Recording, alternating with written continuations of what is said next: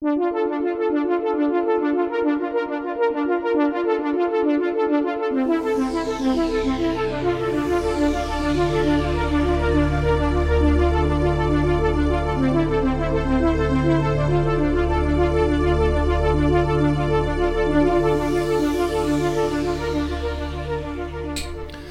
and welcome to the Robert A. Heinlein Book Club.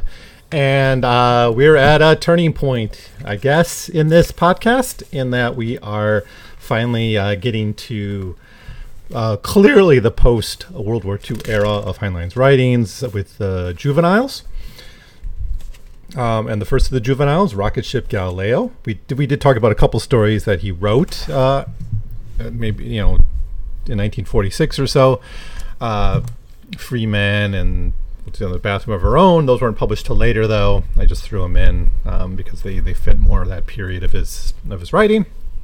Um, but now we're going to get to uh, the novel a year Heinlein that uh, that we we know so well from the from the 50s and and early 60s. Now it's a bit unfortunate we have to start with Rocket Ship Galileo because uh, I, have actually read quite a few of the juveniles, um, thanks to the SFFaudio podcast, which I've invited been invited on many times. Um, but I haven't been on as much lately um, because mostly because of the books, I think, and my schedule has made it rough. That, that kind of doing it in the middle of the night it's been rough. But check out that podcast; it's a good one. Um, it's it's dealing with a lot of content you might not get in other. Uh, book podcasts. Um, kind of something I'm trying to do too on this this podcast. Kind of look at look at things more systematically and look at thing. They don't do that obviously, but they they um, they do look at works that that aren't as maybe commonly explored, um, especially on in science fiction fantasy podcasts that are around today. Um, but so I, I re- the ones I looked at with them would be like I, I did Red Planet, um, Between Planets, uh, Farmer in the Sky, Rocket Ship Galileo, maybe one other I, I forget, but that, that's that's uh, like at least half of them, right? Um, and I know they did. A, uh, I think they did almost all the juveniles at some point in that podcast. So um, this of the ones I've read is my least favorite. I, I, think it's just I don't think Heinlein quite knew what he was doing with the juveniles quite yet. It's um, it's obviously he's trying to reorient his audience to to younger male. I mean, it's very male. It's very young. It's very for boys, right? There, there, there are female characters here, but our protagonists in this one and most of the juveniles, with some exceptions, are men, um, young men you know high school age or a little bit older um, moving into adulthood. So that's the theme that's going to come up again and again in these uh, in these novels is kind of the transition to adulthood. And and sometimes it's done quite well and organically where you have like one foot in youth and one foot in, a, in the responsibility of adulthood. I think it's done really well in like farmer in the sky uh, or between planets and even in red planet. I, I, think it's done fairly well in those.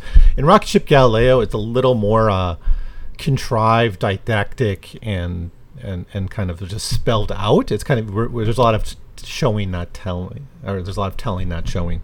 I mean to say, just a lot of Heinlein just being, you know, trying to say, oh, I really need to write a book for for young impressionable men. I need to send them on the right course and teach them some values uh, values of education and, and, and math and and hard work and risk taking and and virtue. It's very virtuous, right? And I think that's runs through all the juveniles I read. But here it's it's much more. We we literally have an adult figure here, and of course that's something that's in many of the other novels as well. But here we have an adult figure actually like laying down lessons to you know like one of my one thing that strikes me strikes me in the first half of Rocket Ship Galileo which I, that's all I'm going to talk about in this this episode. Next time I'll talk about the second half of it, which does get more interesting.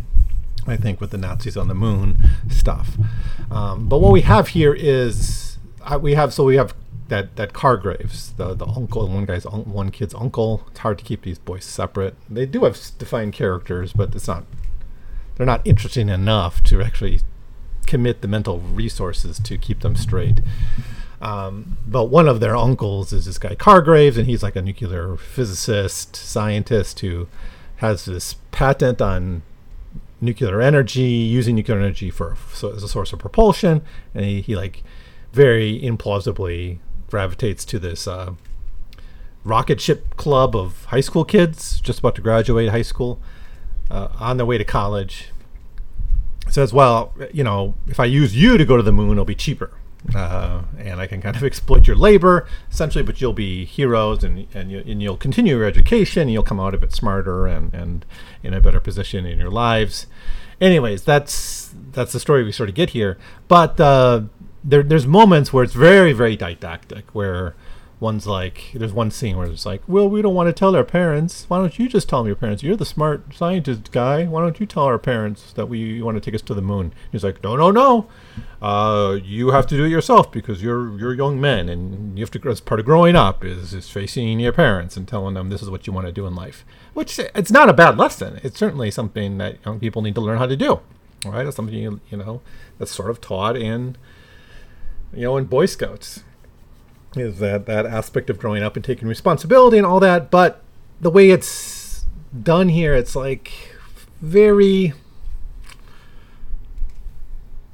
it's it's it's really like a lesson it's like, it's like you're in civics class or something a lot of this eh, you know even the stuff on like on patent law and stuff and it's like yeah you're going to be an adult soon. You have to understand the way you know contracts work and you have to understand the way patents work. And yeah i developed this technology for this company or for the government but i still have the rights to this and this is why we can use it. And and if you you know you got i'm swearing you to secrecy i'm asking you to take a vow but if you feel morally obligated to break this vow that you have to do that because it's your duty. It's that aspect of the of this novel that for me is a little bit um, off-putting, and I, and I think it comes from the fact that Heinlein's trying to shift from those really great science fiction stories he wrote before the war to a, a, younger audience. Now, I do think young people wrote read Astounding, and they're not like mature in the sense that they're, you know, they're not limited to adult audiences. Young people can read Sixth Column or or Beyond This Horizon just fine. In fact, many probably did. But these these books, these juvenile books, are targeting younger re- readers explicitly, and Heinlein felt the need to be a little more didactic and and I, and I think it doesn't always work. It makes that first half of the novel a bit of a, a, a slog to get through.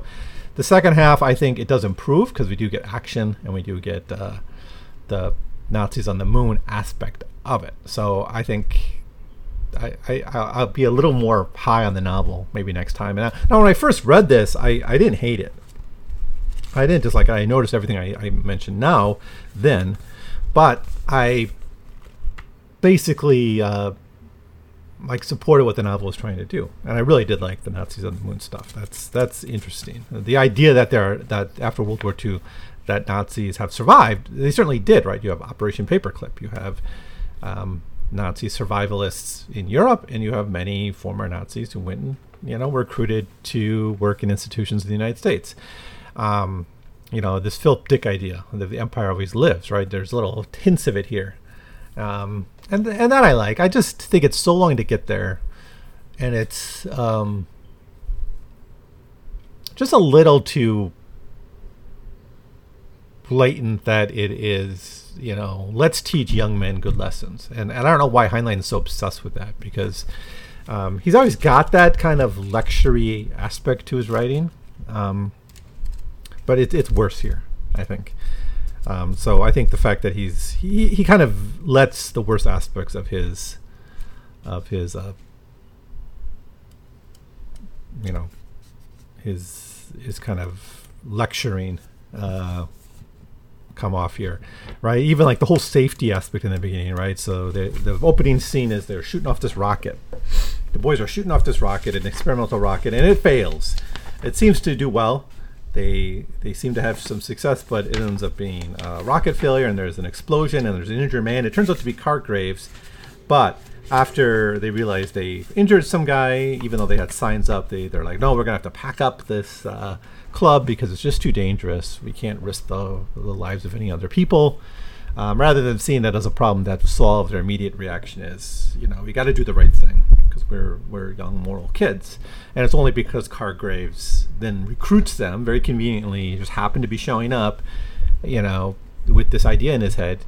you know, and then he's able to recruit them for the, you know, for the for the for the moon uh, voyage. So that's just another example, I think, of, of, this. And there's a lot of them. In the like my favorite, my maybe my this is actually I don't know. I think yeah, it's in this first half of the book. One of the most like groan-inducing parts of this is where, despite they're taking this sh- this trip to the moon, which probably isn't going to take that long, you know, it's, it's what three days to the moon in the, in the Apollo program. It was like a, the whole mission was like a week, right? Um, despite that, um, now it's stretched out a little bit longer here, but it's still like, oh, we got to continue with your education, even though we're on, going to the moon. So we're going to pack up like algebra books and calculus books in the rocket ship, so you can continue, you know, your classes. And Cargraves is going to take over being the teacher, so you don't fall behind in your studies or something. And it's kind of preposterous. It's like these guys are going to the goddamn moon.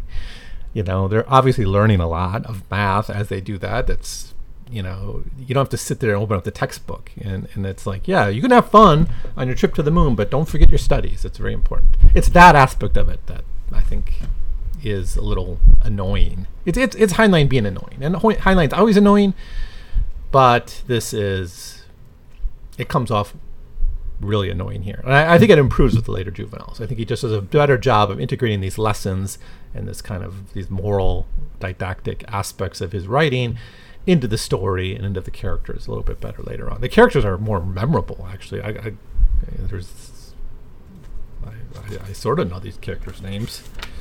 What are they? Yeah, Art and Morrie are Ross, Cargraves, yeah, and then the Nazis. Uh, the Nazis are going to be fun. We'll talk about them next time. So, anyways, what else to say besides that main big picture that I spelled out for you? Um, Oh, the science. So I actually did ask a science teacher um, why there isn't nuclear uh, propulsion, and basically the answer I got, which you know I didn't know much about this. I guess I had this question myself. Um, is that nuclear energy is kind of just dispersed in all directions, right? It can be a good explosion, but that actually can't sustain a, a of uh, you know enough enough consistent energy to get you out to you know to to leave orbit or to leave um, the gravity well of Earth. Um, it's it can be it can turn a turn turn a turbine right? We can get energy from it electricity but essentially it's just the steam engine right? It's the same steam turbine. It's the same basic technology. It's a different source of energy to to propel the turning of the of you know to, to, to spin the turbine coal or oil or however it is. It's it's basically the same thing but it's it's not very good for a propulsion good for explosions and, and energy perhaps. So there's that aspect of it. So the science seems a little optimistic here. Um, it, it, i don't think it's fully explained. I didn't get a clear idea of how it works. It's just some device is going to um, contain the, the nuclear reaction and, and use it as a source of propulsion. But th- that's fine. That we need some way in 1947 in the post uh, atomic age, uh, after we already have the bomb, after we have uh, these developments in nuclear energy. You know, it's not that surprising that Heinlein is thinking. And we know he wrote re- when he rewrote a lot of his old stories from before the war to, for publication and collections or to be reworked into novels. He does add uh, atomic energy in various ways, right? I think he does that with the Sixth Column rewrite. He does it uh, like in blowups happen. I think he, he does it in a lot of maybe blowups happen was always uh, looking forward to nuclear energy. But there's other stories in which he, he puts the bomb in retroactively uh, when it was rewritten for other collections. So he's definitely impacted by the bomb and impacted by by the atomic age enough that he rewrote some of these stories. And it's not surprising that the first novel that comes out after the war is going to um, gravitate towards that. So that is is fine, I guess. Um, the name of the ship Galileo. Uh, obviously, we see hints of Galileo in his other properties, like especially I guess universe would be the best example of that, where uh, Galileo is directly called out by uh, a character inadvertently. The character obviously never knows about Galileo, but makes the same claim that it still moves, and, and we have a character who makes a discovery, makes an observation, and is uh, suppressed, is uh, um, censored because of that. So uh, Galileo is on his mind. The thing is, Galileo doesn't seem to uh, have that connection to rocketry um, so much. So it's just taking a pinnacle of the scientific revolution uh, to represent this this uh, ship that's going to go to the, be the first people on the moon, um, and that's fine too. It's definitely important to Heinlein this Galileo. I, I think he comes up enough in in the story um, or in his stories to uh, to say that that he's G- Galileo seems to be his favorite scientific revolutionary, I suppose. There's a little bit on economics here uh, early on. Of course, we have Cargraves is working for uh, a company that's somehow involved in in nuclear energy, and he doesn't really agree with their uh, privatization of the of the technology. So he ventures on his own, but he still remains loyal to his contract and doesn't want to. And only he kind of wrote out of his contract this this innovation. So he kept this patent for himself when he broke up with that company. So it's very legalistic.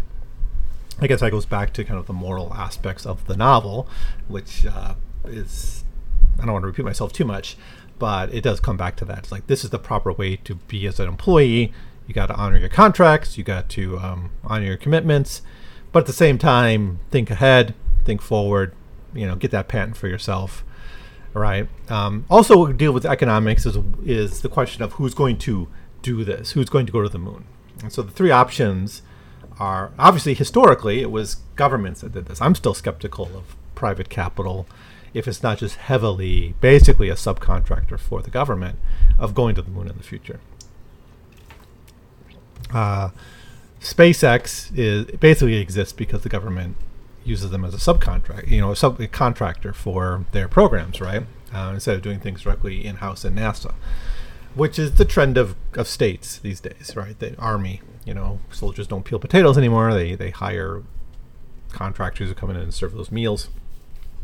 That's just the way government's being run. Private prisons, all that kind of stuff is part of the neoliberal privatization program. Still government money, uh, still government funds, but the you know the profits of it go to corporations. I I don't I generally don't think that's a good thing. I think we should contain keep this stuff in the government, uh, you know, or have tax policies that encourage innovation, like the Bell Labs. That was because of tax policy. My understanding of it, uh, you you had a lot of innovation on the Bell Labs. I think they're mentioned here actually. Why did you have that? Is because corporate tax rates were so high. There's no real reason to take a lot of that profit. Take it a lot of profit. It's going to be taxed very heavily, or you wouldn't want to give it to CEO incomes because tax rates were 90%. Over whatever, 400,000 or half a million, whatever it was, the tax rates were so high, there's no reason to take a salary higher than that amount. So companies could then invest that wealth into just pure research. Um, and you know that's so still government has a role there in in fostering this this kind of creativity and innovation. Uh, we can look at all, a lot of the innovations of the post-war era. They came out of military research and and um, that kind of stuff. So, but anyways, uh, we got three groups here that can go to the moon. One is the government, and we're told, no, the government's not going to do it, at least not in the short term. The other is private corporations. They're not going to do it because there's no like bottom line profit involved. It's not it's not presented as very expensive. I think Cargrave says like company he worked for estimated it would cost like a million and a half bucks in 1947 dollars. I still don't think that's very much. Uh, I think he vastly underestimated how much it would cost to go to the moon. But he says they would never do it because they can't open up like a Starbucks on the moon. So there's not any minerals. It, it's it can't do that. So who can do this? Well, five dudes, four, four basically slaves, and and Cargraves, four volunteers, and Cargraves working out the calculations on the back of a napkin in their garage. digging up spare parts of an old like V2 rocket or something, that, that's going to that that can do it, all right? Because the private enterprise, the entrepreneur, can do that. So I just don't see much evidence. That's just fantasy. It, it seems to me. Um, that's Heinlein maybe really believes that that's prob maybe thought that's where it would come from. But I think he's right to point out corporations aren't going to do it because uh, there's not money to be made in space. I, I, I talked to a friend when I was living in Hangzhou a coworker. He taught economics, and he was strict believer that like corporations will go to space because it's monetizable. And the argument would be like like we could have tourism or mining asteroids, and it's like you know how far off we are from mining asteroids, and even if you could, like the minerals you'd get from those asteroids, would it ever be bear the cost?